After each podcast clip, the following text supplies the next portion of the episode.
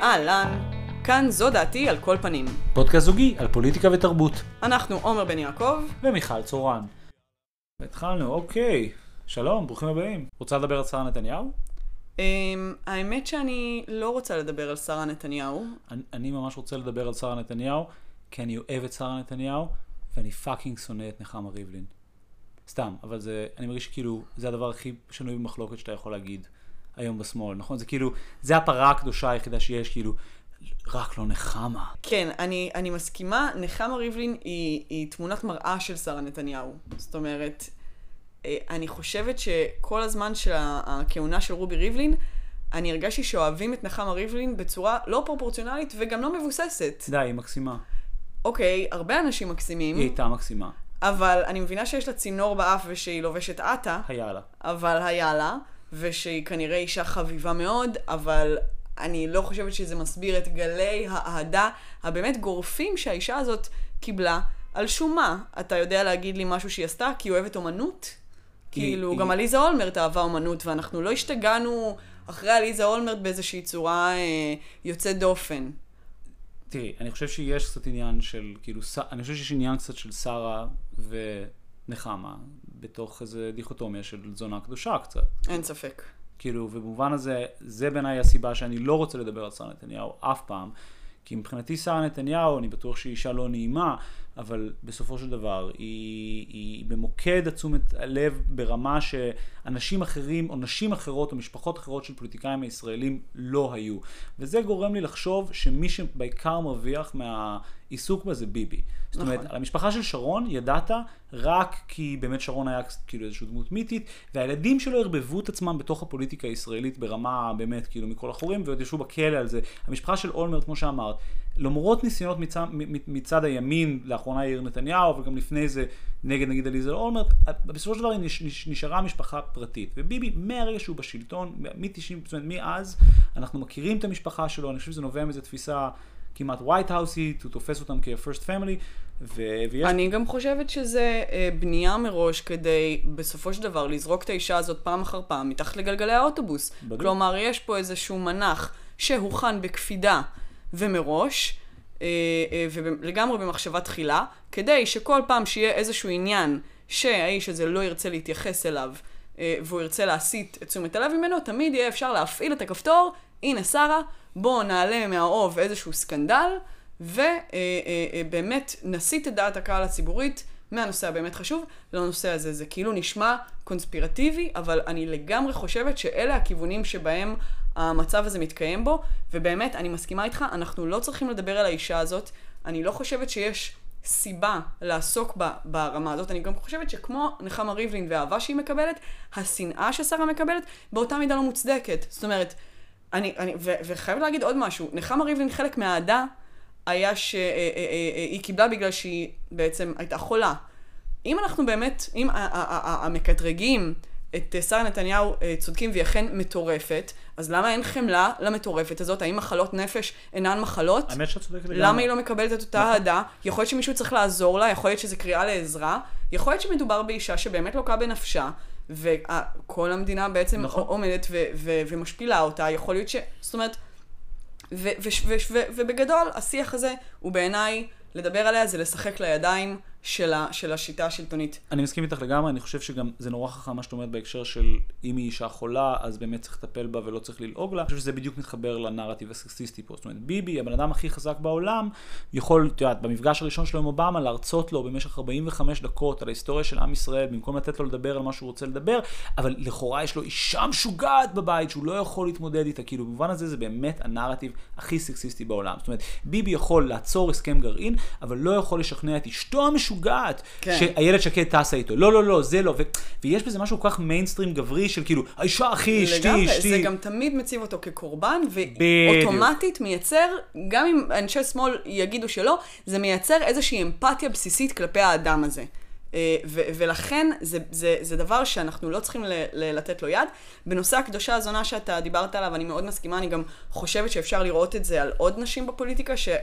אנחנו עדיין מחולקות ככה. כלומר, מירי רגב, זונה. אה, איילת שקד, ודאי וודאי שזונה. אורלי אה, לוי אבוקסיס הייתה קדושה, ואופס, הפכה להיות זונה בגלל הדברים שהיא עשתה. תסתכל על פוליטיקאים אחרים, אורן חזן מתבזה אה, אה, אה, ימים כלילות, ואף אחד לא, ועדיין תמיד תישאר לו איזושהי אה, אהדה. ואיזשהו הוא משהו מצחיק שובב, כזה, כן. גם אצל מי שלגמרי לגמרי סולד ממנו ולא תומך בו. זאת אומרת, אין את אותו, אין את אותו יחס. זאת אומרת, נשים, יש חלוקה בינארית, ברגע שטעית, את הושלכת לכלבים, ו- ו- ושרה לחלוטין, לחלוק, לחלוטין אה, אה, אה, סובלת מאותו יחס, שאפילו, בוא נסתכל על שרה לעומת ביבי. השמאל מעריץ את ביבי. אני על- מעריץ את ביבי. נכון, לא רציתי להגיד, אבל הנה אתה מנדב את זה וחושף את ה... אה, אני, אני אזרח נאמן שאוהב את המלך שלו ומתרשם מהבנבלנס שלו. זאת אומרת, לא, לא, לא כל, כל האנשים זכו למלך כזה. אה, אוקיי, אז אני רוצה לדבר על לילי בן עמי. אתה יודע מי זאת? לא, אני לא יודע. אני באמת לא יודע. אוקיי, אה, כן, זה לא היה רטוריקה. נכון, זה היה נשמע נורא כזה מבוים ואני באמת לא יודע. יכול להיות ששלחת לי את זה אימייל דרך אגב, וכמו הרבה אימיילים אחרים, לא הגעתי לזה. התעלמת, כמו ההוא עם ה... התעלמתי. אם אתה יכול לשלם לי את החוב, ש... כן. 230 unread, זה בסדר. אה, 230 זה כאילו, בשבילי זה מצב מדהים, אני כבר ב-700. מה זה אני כבר? לי יש אפס. מה לא, את? ב inbox אפס כל הזמן, אבל אני נכון. חושב שזה ההבדל בינינו. כי אני בן אדם עליון ממך. נכון. ובכלל inbox אפס בעיניי זה כאילו התכונה הכי מוערכת. אז שנייה, אז מי, מי זאת לילי אוקיי, ומה? נכון, אתה צודק. פוקוס. לילי בן עמי היא אחותה של מיכל סלע, שאותה אתה כמובן כן מכיר. וואו, you're going there, אוקיי. כן. עכשיו, מה לילי בן עמי עשתה?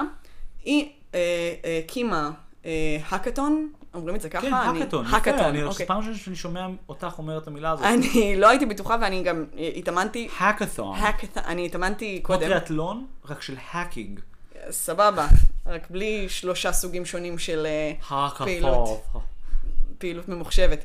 אה, אז היא הקימה, כבר במאי האחרון היא הקימה, אה, מעניין איך זה התנהל בקורונה, אבל היא הקימה את זה, זה מה שאני יודעת. והמטרה של ההאקתון הזה הייתה למצוא פתרונות מעולם הטכנולוגיה לעניין הזה של הנושא של אנשים עמוקות. עכשיו, אני, דבר ראשון אני רוצה להגיד לך, שאנשים שיצאו מהייטק הם דפוקים בשכל. הם באמת, זאת אומרת, עכשיו, אבל מה היוזמה? לא הבנתי מה היוזמה. היוזמה היא לכנס אנשים מתחום הטק ולמצוא פתרונות, למצוא פתרונות לבעיה אה, של... זה האקתון שבו כאילו מפעילים כישורים של האקינג בשביל לחשוב על פתרונות טכנולוגיים. אני ממש, הרגע אמרתי את זה, אתה פשוט לא הקשבת. לא, אני לא הבנתי מה- מה- מה זה, לא, לא, באמת לא הבנתי. זה זה לא יוזמה ספציפית, זאת אומרת, זה פשוט מין ערב כזה שאנשים באים ומפתחים יש פה פתרונות כמה טכנולוגיים. שלבים, תכף אני אספר על ההמשך, אוקיי. כי גם יצא מהדבר הזה משהו. אה, אוקיי. אבל ראשית כל אני רוצה לדבר על עצם הארגון של הדבר הזה, עצם הרעיון של... זאת אומרת, מה, איזה פתרונות יכולים אה, להיווצר שם? מה, אה, סנסור שיכול כאילו, יכולה לשים על בעלך מכה, ואז זה, זה, זה מרגיש כמה הוא עצבני, ו- ו- ואומר לך להתכופף שנייה לפני שהוא דופק לך כאפה? כאילו, זאת אומרת, אני לא מבינה מה לטכנולוגיה ולאחת הבעיות הכי עתיקות והכי באמת לא דיגיטליות, להכניס את, ה, את, ה, את השיח הזה ל- אה, לתוך המצב הזה, זה א', יש פה כמובן עניין של, אני רוצה לדבר עליו גם בהמשך בנוגע לפתרון, אבל יש פה עניין של להתעסק לא בבעיה עצמה. אמ, ו- וב', אני באמת חושבת שאנשים שעברו במכבש הזה של לעבוד בסטארט-אפ כמו לילי בן עמי עצמה, ש- שזה ה- המקורות שלה, זה גורם להם להסתכל על כל המציאות בכלים המאוד מאוד טכניים האלה של כל, ה, אה, אה, של כל הטבלאות האלה שלהם וההקטון, ובואו נתכנס ונמצא פתרון, ויהיה, לכל דבר יש הרי פתרונות, פתרון טכנולוגי, ואיזה יופי שאנחנו חיים בטכנולוגיה, הטכנולוגיה יכולה, זה, זה הדבר המדומיין הזה על הטכנולוגיה שיכולה לפתור הרי כל בעיה. היא לא יכולה לפתור, זה בעיה של אנשים, זה בעיה של נפש, זה בעיה של גברים שלא זוכים לטיפול, זה, זה בעיה שהיא... היא חברתית, היא תרבותית. זה לא ייפתר דרך דברים שהם לא קשורים לעולם החינוך מחדש, ו- וה- וה- והפסיכולוגיה, ו... תראי, אני, אני שיצא, מי זה היה, רוני קובן עשה, חיים אתגר, אחד מהאלה של כאילו הטלוויזיה הממסדית בישראל. אחד מאלה שמסופרים מצחיק. אחד מה... כן, אני לא זוכר אם הוא היה שמן מאוד או רזה מאוד, אבל אחד, מה, אחד מהתספורות המצחיקות של ערוץ 2 או ערוץ 13, אני כבר לא עוקב, um, עשה על זה איזה תחקיר, זאת אומרת, עשו כתבה גדולה על מיכל סלע ומה קרה שם, ותמיד השאלה, מה, איך, איך, איך לא עצרו את זה, איך אפשר לדעת, אנשים טובים, יישוב טוב וטה טה טה. וחיים לוינסון בארץ כתב טור מאוד מאוד חכם על זה, שבסופו של דבר גם הניסיונות הכי ליברליים, הכי פרוגרסיביים להתעסק באלימות כלפי נשים, בסופו של דבר מתרודדות להאשמת ברמת הקורבן בצורה כזאת או אחרת. נכון. למה היא לא הלכה? ואני חושב שהדבר הזה משתקף גם ברמת או הפתרונות. את הקורבן, או את אה, לילי בן עמי, למה האחות לא עשתה כלום? בדיוק, איפה תמיד. המשפחה וזה. אבל הוא, הוא העלה שם תיאוריה יפה, או הצעה יפה, אה, דווקא מהעולם של הציונות הדתית. שזה, יש, אה, זאת אומרת, מי שמכיר את הנושא של כאילו חתונות בישראל, יודע שיש נושא מאוד בעייתי של סרבני גט, כי כל החתונות עוברות דרך הרבנות, ואז כמובן כבר מכירים את זה, גברים בעצם שומרים נשים, זאת אומרת, בנישואים, כי הם מסרבים לתת להם גט. כן. והציונות הדתית, לטענתו, אני לא יודע את זה, אני כן מכיר דברים כזה באופן, אני כן מכיר סיפורים על זה באופן כללי, שיש shift מאוד גדול. ועכשיו נגיד בית דין רבני בעצם עושה שיימינג, והקהילה בעצם עושה שיימינג למסרבי גט. לדוגמה, הוא מצ... אני, אני חושב, אם אני זוכר נכון, הוא אומר, לדוגמה, סרבני גט באים לעבודה שלהם, או מתקשרים לבוסים שלהם. זאת אומרת, עושים על זה סטיגמה. נגיד, אני כבן אדם שאוהב לעשן גראס, כן, מוקיעים אותם מהחברה בצורה חברתית. בדיוק, כמו שאני כבן אדם שאוהב לעשן גראס, פעם לא הייתי מדבר על זה, והיום אני, אין לי בעיה לדבר על זה, כי נעלמה הסטיגמה, ו- ומה שהוא מדבר שם על זה, על הצורך לעשות סטיגמטיזציה לגברים. ואני חושב שבאמת כל העיסוק הזה של, של, של, של נגיד פתרונות, נקרא לזה טכנולוגיים, ופתרונות שהם, תסלחי לי, לא חברתיים או לא משטרתיים, שזה כאילו המקום שבו אני חושב שצריך לפתור את זה. צריך או לגרום לגברים האלה לחשוב שכאילו... כל תלונה או כל אפילו חשד לזה עלול, אתה יודע, להוביל. להרחקה מהבית ועיקולים ועונש, אני לא יודע אם זה, אולי זה נעשה ואני לא יודע. או ברמה השנייה, כאילו באמת לעשות איזשהו פוקוס חברתי על הגברים, זאת אומרת, זה כמו עם זנות, זאת אומרת, בסופו של דבר הדגש חייב לעבור לצד האלים בסיפור ולא לצד המקורבן של זה. נכון, מעבר לזה, מישהי כתבה ב... מישהי... אה, לא נעים להגיד, אבל מישהי בפייסבוק כתבה. אוקיי, אני... אה, את עדיין בפייסבוק? מה לעשות? אה, יש לי נפש... אה, אני רק בטיקטוק ובטוויטר. יש לי נפש עתיקה, אני בפייסבוק. אתה לא בטיקטוק, אל תשקר. אני לא, אני סתם, זה היה מצחיק, רציתי לראות. אבל אני אפילו באמת אין בטוח- לך את האפליקציה על ה... לי לפחות יש את האפליקציה על הנייד מותקנת. לא, לא, אין לי. בכל מקרה, מישהי בפייסבוק כתבה שהיה איזה רעיונות, באמת, אה, שוב, בהקטון הזה, באמת לנטר נשים וזה, ושאחת כתבה, ובצדק, אתם רוצים עוד לעשות מעקב על הנשים האלה? זאת אומרת, כן. כל מה שהן סובלות, זאת אומרת, אחת הפרקטיקות של גברים מכים ומתעללים, זה שהם במעקב עלייך. זה מאוד מאוד מאוד ידוע, זה, זה, זה אחד הדברים הכי נפוצים שיש בתוך מערכת יחסים שהיא מתעללת, שבן אדם סוגר עליך, הוא רוצה לדעת כל הזמן איפה את נמצאת, מה את עושה. זאת אומרת, יש פה אה, אה, אלמנטים גדולים של מעקב. האישה הזאת לא יכולה להרגיש שיש עוד מעקב עליה. כן. עכשיו, אני רוצה לספר לך על, על, על אחד הדברים, אני לא יודעת אם זה אחד הדברים או הפתרון היחיד שיצא מהפסטיבל, או ממש זה לא היה זה, שזה יחידת כלבים יוצאי עוקץ, אוקיי? שאמורים בעצם אה, להתלוות, זאת אומרת לעבור לחיות עם נשים אה, אה, שעוברות התעללות ש, שכבר פרודות מבן הזוג המתעלל, אה, שאלה בעצם אה, כלבי הגנה. אה, הם נורא הדגישו שזה לא כלבי תקיפה וזה כלבי הגנה. אה, שבעצם אה, יעשו הכל בשביל הבעלים שלהם. כלומר, אם הוא יגיע, אז הכלב יתנפל עליו. עכשיו, שוב, זה אותן בעיות כמו, כמו הנושא הזה של להתרכז ב, אה, ב, ב, בנושאים שאינם הגברים האלה, ולמה הם עושים את זה, ואולי צריך לטפל כן, זה כאילו בהם. כיפת או- ברזל ל- לאלימות מגדרית. כן, זאת אומרת, אז זה- שוב, זה נשים שעוברות מחזקות. כן, היא, כן. היא עברה מהחזקה של אבא שלה לבעל המתעלל שלה, ועכשיו היא תעבור לחזקת כלב. זאת אומרת, זו אישה שתמיד צריכה להרגיש שהיא צריכה הגנה ממשהו בחוץ שאין מה לעשות, הוא כוח טבע והוא מאיים עליה. זה המצב, זאת המציאות, אנחנו פשוט מקבלים את זה. כמובן שלא נזכיר את זה שכאילו... זאת אומרת, אם אפשר להקצות את הדבר הזה, זה הר- הרי ברוב המקרים זה נשים שכבר היו תלונות, והיו דיווחים, כן, עושים והיה עניינים. ואף אחד לא עשה כלום. אז אל ת- תזיינו את המוח על, לשים עליהם כלבים. אני, אני, אני רק מדמיין את המצב, כאילו עוד 10-15 שנים, כאילו אני ואת יכולים לבוא עם סטארט-אפ, שמה שהוא עושה זה הוא מאתר כלבים שהוסבו להיות כלבי הגנה, אבל היה, היום יצאו משליטה. והם בעצם כלבים, כאילו זה הג'יהאד הפמיניסטי ככלבים, והם צדים גברים. הבעיה זה שהם כל כך הפנימו את השיח הפמיניסטי, שהם בעצם תוקפים כל, כל הגברים, כי כולנו משתפים פעולה עם תרבות אה. זה לגמרי מה שאני מדמיינת כבר עכשיו תגובות על, הדבר, על, על הכלבים האלה. אה, שזה כאילו- זה כלבים שתוקפים זה גברים, זה מול- הג'יהאד הכלבני. כן, זה הג'יהאד הכלבני של, של כל- כלבים שונאי אדם. זאת אומרת, הפכו אותו מ-man's best friend ל-man's worst enemy. האם שמעת על המקרה של אלכס מורס? אה, בניגוד אליך, אני קראתי את האימיילים, אז לא שמעתי, אבל אז קראתי את האימייל הזכרת והזכרתי את עצמי. טוב, אז זה נקרא לזה השבוע בפינת.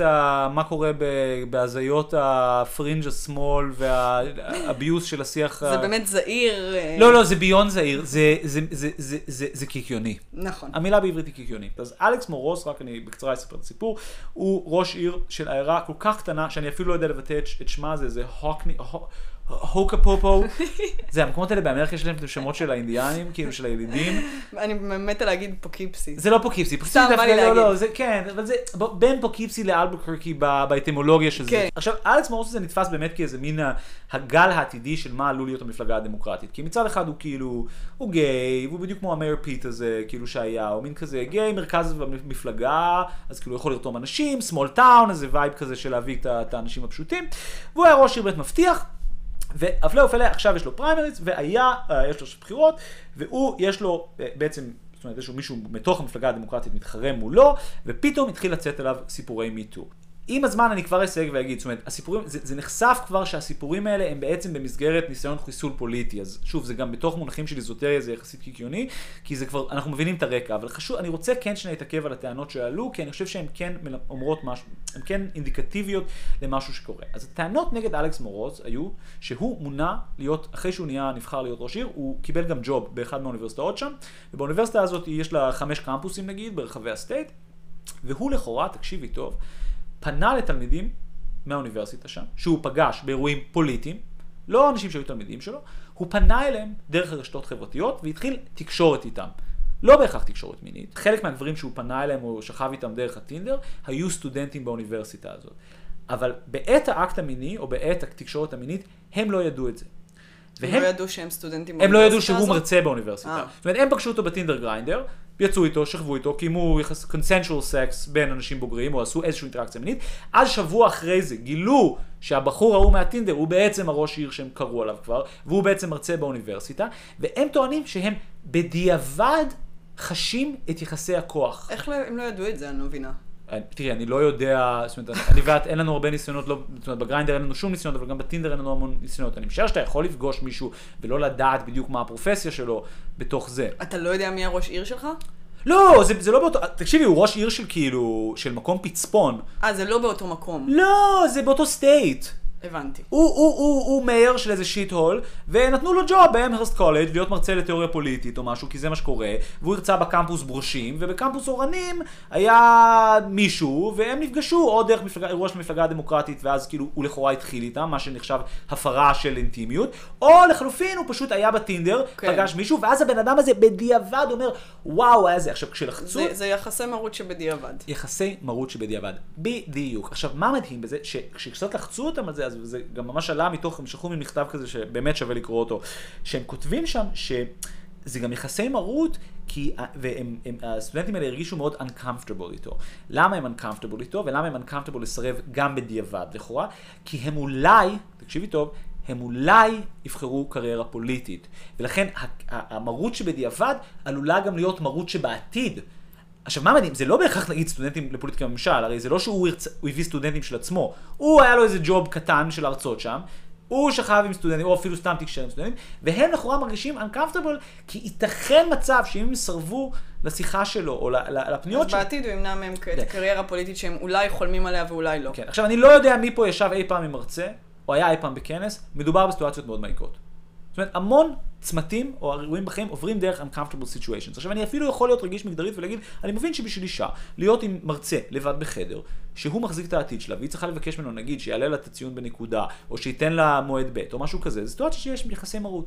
אני לא חושב שיש שום עולם שמה שאני תיארתי עכשיו דומה לתרחיש הזה. זאת אומרת, אני לא חושב שמה שקרה לאלס הוא- הוא בכלל דומה לזה. א' כל מדובר פה בגברים הומואים אחד בנשים, ואני חושב שבמובן הזה זה כן משמעותי. דבר שני, אז הם לא נפגשו בסיטואציות מקצועיות, הוא לא הפעיל עליהם לחץ בסיטואציה מקצועית.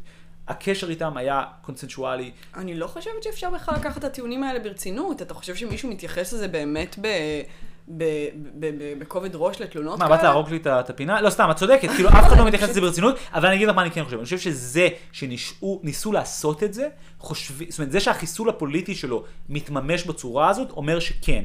הם חושבים שהיום, ובצדק, בשיח הפוליטי, דרך אגב, רק בשמאל, כמובן שאף אחד לא היה אומר את זה נגד רפובליקאי, זאת אומרת, זה רק, יכול לקרות רק בתוך קרב פנימי ברור, בתוך כי השמאל. רפובליקאי יהדוף את הטענה הזאת, וזה ממש לא... לא, יכול להגיד, ברור שאנסתי אותה. זה, ה- זה, זה, זה, זה כמו בישראל, כאילו, הבעיה עם שמאלנים זה שאנחנו צבועים, כי אנחנו אומרים שאנחנו לא גזענים, ואז לפעמים מפ- מפעילים נכון. גזענות. אבל אם אני כמו מירי רגב, או כמו כאילו, לא יודע, כל האגף הימני הוולגרי, אם אני מראש אומר, אני שונא ערבים, אז זה ממש בסדר שאני נכון. אפגין ביטויים של הכי. עדיף, כי הכי נוח. כי אין בעיה להיות אה, גזען, הבעיה זה להיות צבוע. נכון, צבוע זה הכי גרוע, אה, ובוגד, בוגד גם רע. אבל אה, אני אגיד לך מה מרגיז אותי בסיפור הזה, שהוא באמת אידיוטי להחריד, זה שבעצם זה- החיסולים הפוליטיים האלה, שמשתמשים ב- ברטוריקה הזאת, זה כמו בוטים שלימדו אותם, זה אלגוריתם שלימדו אותו כן. את השיח של השמאל. עכשיו, הוא מחקה די טוב את, ה- את השמאל הטהרני. זאת אומרת, כמו שאתה אומר, הדבר הזה... זו טענה מגוחכת, אבל היא הייתה יכולה להיאמר גם ברצינות, אה, אה, לתחושתנו. בטח. וגם יש סיטואציות שבו אפשר להבין את ההיגיון שלה במאה אחוז. לא, אין, אבל היא, היא באמת, זאת אומרת, זה, זה לא רחוק מה, מאיך שבאמת הטענות נשמעות. זאת אומרת, הבוט יחסית חכם. כן. הוא עושה עבודה לא רעה אה, ב- בניסוח של הדברים האלה, ו, ו, ומה שמרגיז אותי בזה, זה, א', כמובן שימוש ציני ב- בשיח, אה, ש, ש, מה מה שנקרא, את הורסת לכולם, אבל יותר מזה, אני חושבת שזה מייצר פסולת. זאת אומרת, זה מי- מייצר איזושהי עודפות של הדברים האלה, שגורמת לנו לשכוח בעצם מה העיקר ומה הטפל בשאלות האלה של אה, אתיקה ומוסר. אה, זאת אומרת, ה- ה- ה- העניין של מיטו אמור אה, אה, להגן על נשים ואנשים חלשים מפני אנשים שיכולים לנצל עמדות כוח כלפיהם. לא כדי אה, אה, אה, אה, למשטר כל סיטואציה כן. בין אישית אה, אה, whatsoever. אה, ואני רוצה אה, לתת דוגמה, אלא אם כן יש לך עוד משהו להוסיף אה, אה, בנושא, לעוד בן אדם שעושה אה, שימוש ציני ב, ב, ב, בשיח, אה, וזה אה, יאיר נתניהו, ששוב, אני לא רוצה לדבר על יאיר נתניהו, רוצה לדבר על סבא שלי. אה, אה, אה, בסדר. אה, אבל... יאיר נתניהו הוא סבא שלך? כן. הוא ווי, איך זה יכול להיות?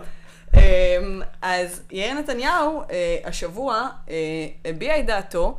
אה, זה הפועל שהוא עושה? הוא מביע? אנחנו לא, אנחנו אמרנו שאנחנו לא אני מתייחסים. חושב שהוא מחרבן את דעתו. הוא משלשל את דעתו מהפה.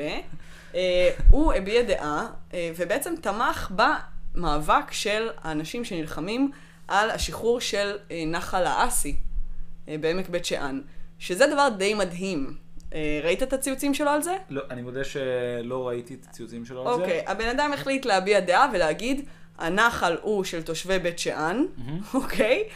אה, אה, הוא גם של תושבי בית שאן, אם לא יותר מ- מ- מכל היתר.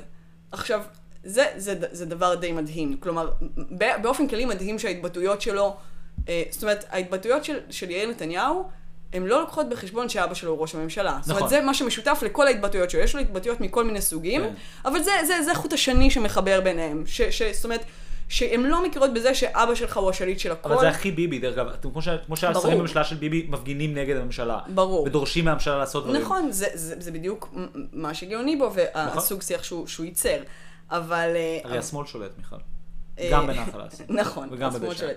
אני רוצה להגיד, אה, כמובן, השיח של, של המאבק של נחל האסי משמש את יאיר עוד פעם להתנגח בשמאלנים, ולהגיד קיבוצניקים מסריחים, ואתם אה, אה, לא נותנים לכולם, והנה הוא עוד פעם יוצא, כל המשפחה הזאת שוב יוצאת אה, אבירת המזרחים וה, וה, כן. והחלקאים והנדכאים.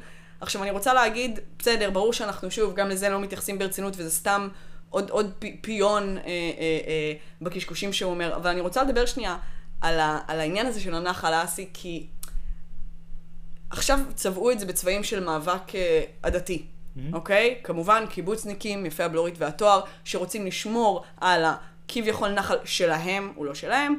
אה, מהמזרחים המטונפים, אה, תושבי אה, אה, בית שאן, אני, אני אומרת עמדות של, אני, אני, אתה- מי זה? מי- אני לא חושב שנהוג לדבר ככה יותר. אני מתמללת אה, אה, זה הסאבטקסט שמרומז שם. זה לא הדעות שלי.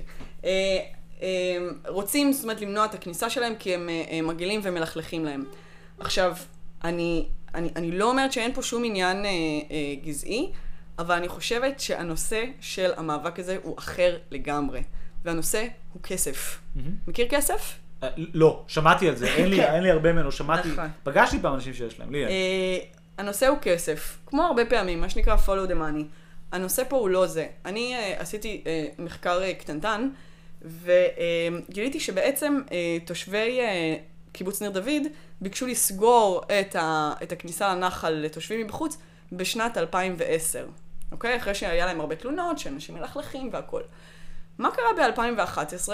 באופן מאוד מאוד משונה, הוקם אה, אה, אה, אתר נופש די גדול mm-hmm. בתוך הקיבוץ, וואלה. שיש בו 50 בקתות, שזה לא כל כך מעט לא, זה המון. בשביל קיבוץ. כן. זאת אומרת, יש שם חתיכת מתחם צימרים אימתני, שרק שנה אחרי שהם ביקשו לסגור את הדבר הזה.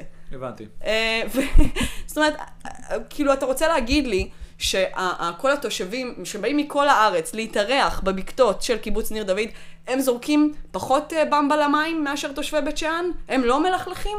או שאולי התושבים האלה רוצים לשמור לעצמם את היתרון היחסי, ורוצים בעצם למכור לאנשים את הכניסה לנחל הזה, ברור. ו-obviously, זה עניין של כסף. אני רוצה להגיד כמה דברים. אני חושב שאחד, העניין של יאיר לפיד ובית שאן, זה, זה דוגמה מעניינת ל...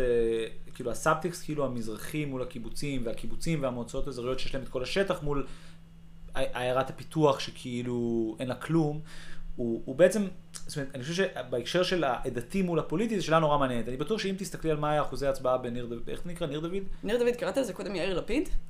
יכול להיות. אני חושבת שקראת זה למקום מצחיק, יאיר... זה חבל שאין קיבוץ יאיר לפיד. נכון, אני כן. פשוט לא, לא קטעתי אותך כי אמרתי, לא, נעזוב להיות את זה, אבל פשוט... יכול להיות שהתכוונתי גם ליאיר נתניהו, לא משנה. אני חושב שאם את תבדקי את אחוזי ההצבעה שם, זאת אומרת, הסיכוי שאנשים שם, כאילו בטח יש שם כאילו נגיד 10% מרץ, 10% עבודה, וכל השאר השאירו, הצביעו לבני גנץ. זאת אומרת, גם המרחק הפוליטי בין הקיבוצים האלה היום לבין עיירות הפיתוח, וספציפית בית שאן כממש stronghold, ליכודניקי, אפרופו אורלי לוי אבוקסיס, ובכלל, אני חושב שאח שלה הוא היום עדיין ראש העיר, או לפחות אבא שלה משם, הרי דוד לוי, זה בית שאן, בלה בלה. כן. Um, הוא, איזשהו, אולי הספין הכי כאילו מעניין במדינה היום, מעניין בהקשר של בדיוק יאיר ו- וביבי. את המקום של בו להתסיס את, ה- את המתחים. עכשיו, יש בישראל מתחים עדתיים, יש חפיפה לפעמים בין עד- עד- עדות לבין כלכלה. בוודאי שיש. בוודאי, וגם יש גזל, כן, אפשר להגיד. זאת אומרת, הקיבוצים האלה באמת קיבלו המון מהמדינה. בוודאי שהקיבוצים כן. הם חתיכת מתנשאים שלא מקבלים גם הרבה פעמים. את- נכון. ברור, אין שאלה, אני בטוחה שהם גם לגמרי מתגזענים, בלי קשר, בדוק. על תושבי בית שאן, וחושבים בדוק. שהם לא רוצים שהם ייכנסו. אבל פה המאבק לדעתי הוא אחר. אני מסכים איתך, ורק זה בדיוק מה שבאתי להגיד. Uh, טוב, אז אפרופו יאיר נתניהו, אני אשמח לחלוק שהיה לי ציוץ ויראלי לפני שבוע. כן, כן, ציוץ ויראלי, מיכל. אני לא יודעת הרבה על הטוויטר, כי את לא שם, כי את בן אדם שפוי ואת מבלה באינסטגרם כמו, כמו שאנשים אמורים לבלות. כן. ואני נטשתי את הפייסבוק. כאילו, יש לי פייסבוק, ואני באמת לא נכנס לשם חוץ בשביל להשוויץ. כאילו, אני מרגיש שזה הדבר היחיד שקורה שם. כאילו, פרגונים. יש דירות. יש לנו דירה.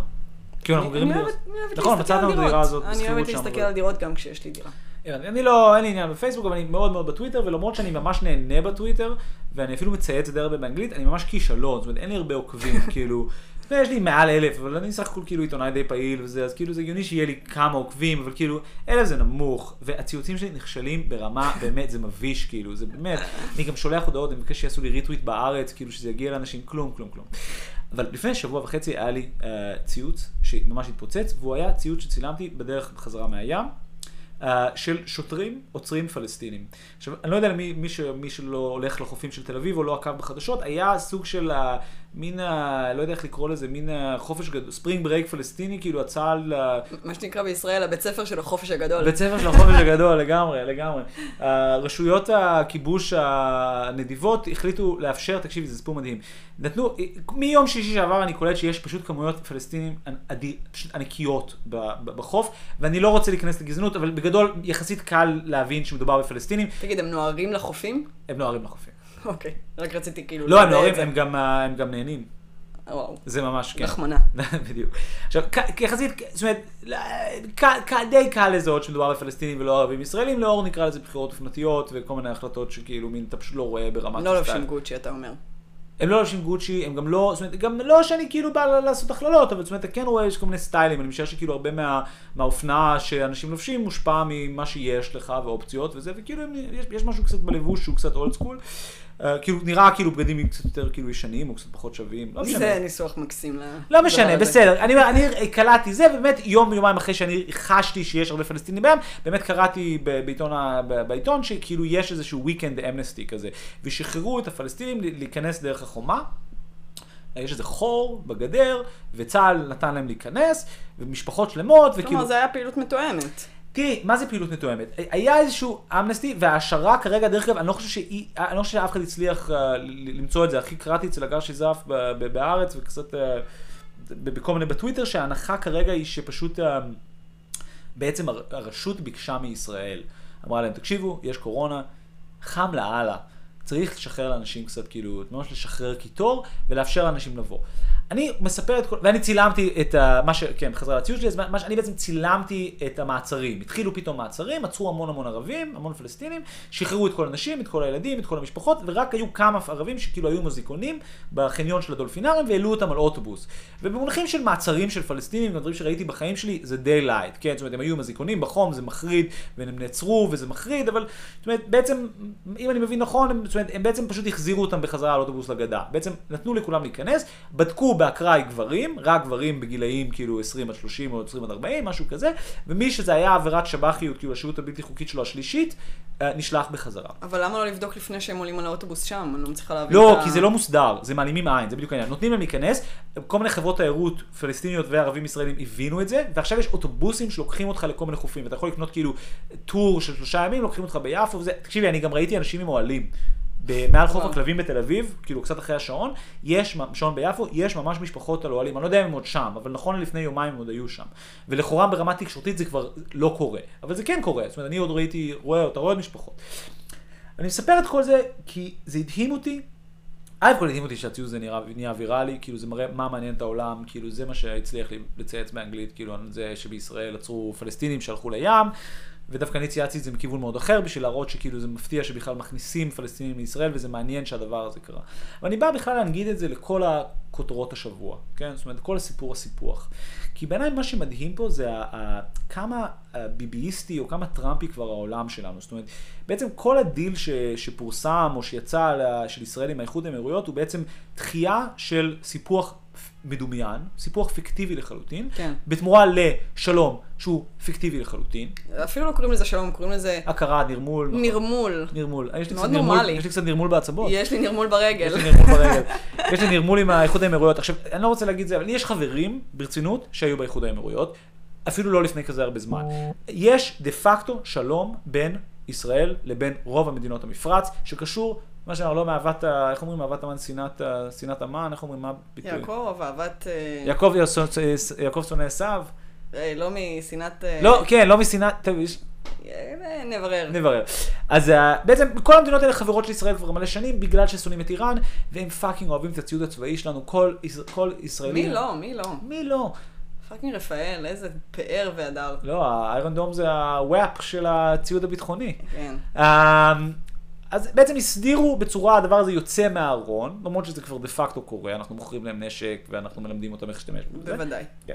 בתמורה לזה אנחנו דחינו את הסיפוח שאף אחד, אף אחד לא חשב שהוא הולך לקרות, כולל ראשי המתנחלים. באמת, זה דבר מדהים. עכשיו, מבחינת הבן אדם היחיד שחשב שזה הולך לקרות זה ג'רד קושנר, בגלל שבאמת מסתבר שאם אתה לא עוקב אחרי הסכסוך הערבי-פלסטיני ואתה רק עוקב בארבע שנים האחרונות, אתה עוד עלול לחשוב שביבי באמת הוא איזשהו סיפוחיסט או משהו כזה, וביבי באמת במוב הקלאסי שלו של hold me back, hold me back, ויתר, עשה ויתור היסטורי על הסיפוח בתמורה לזה. עכשיו, מדהים אותי המהלך הזה שמצד אחד, בעולם, ה- נקרא לזה, בעולם, ב- במה שלקן היה אומר, במדומיין, במדומיין עשינו שלום, וויתרנו על אדמה, כן. ובממשות, לא קרה כלום. המדיניות, לא קרה כלום. אבל מה כן קרה? מה? במדיניות, במדיניות הממשית, ביבי קיבל החלטה דווקא מאוד פרגמטית, שהוא אישר, כנראה, להכניס פלסטינים לישראל שילכו לפאקינג ים. ואני חושב שהמתח הזה בין הספירה המדומיינת לחלוטין, שלום, סיפוח, נרמול, כל, ה, כל העולם הנטו סימבולי הזה של דברים שכבר ככה קורים, הסיפוח של ישראל הוא חסר כל משמעות, השליטה שלנו על החיים של האנשים האלה היא אבסולוטית. הנה דוגמה, אנחנו מחליטים מתי הם הולכים לים ומתי לא.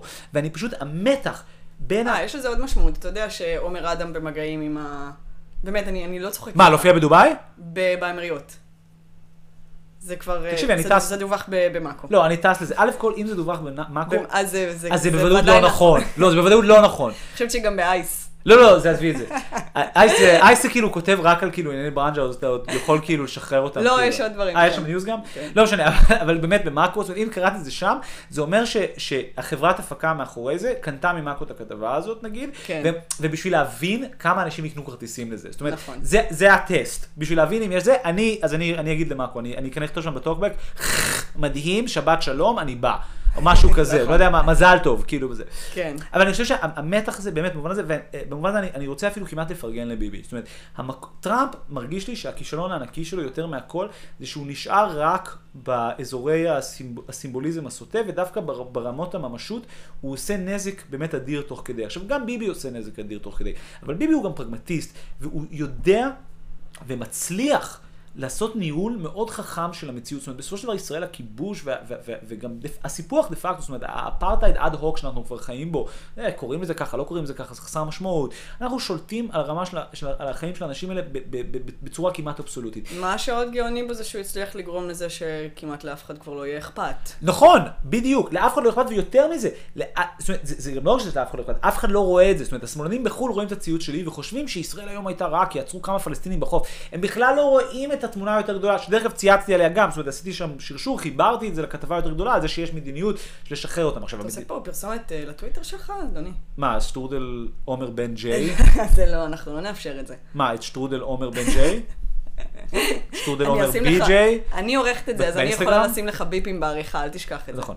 אל תשכח מי מחזיק באמצעי הייצור. אז סתם, זה, פשוט מדהים בעיניי, כי אני חושב שזה מראה כמה הפוליטי היום, וכמה הפוליטיקה בכלל כבר באמת מנותקת מהמציאות, והניסיון לחבר אותה למציאות נתפס כמעט כ...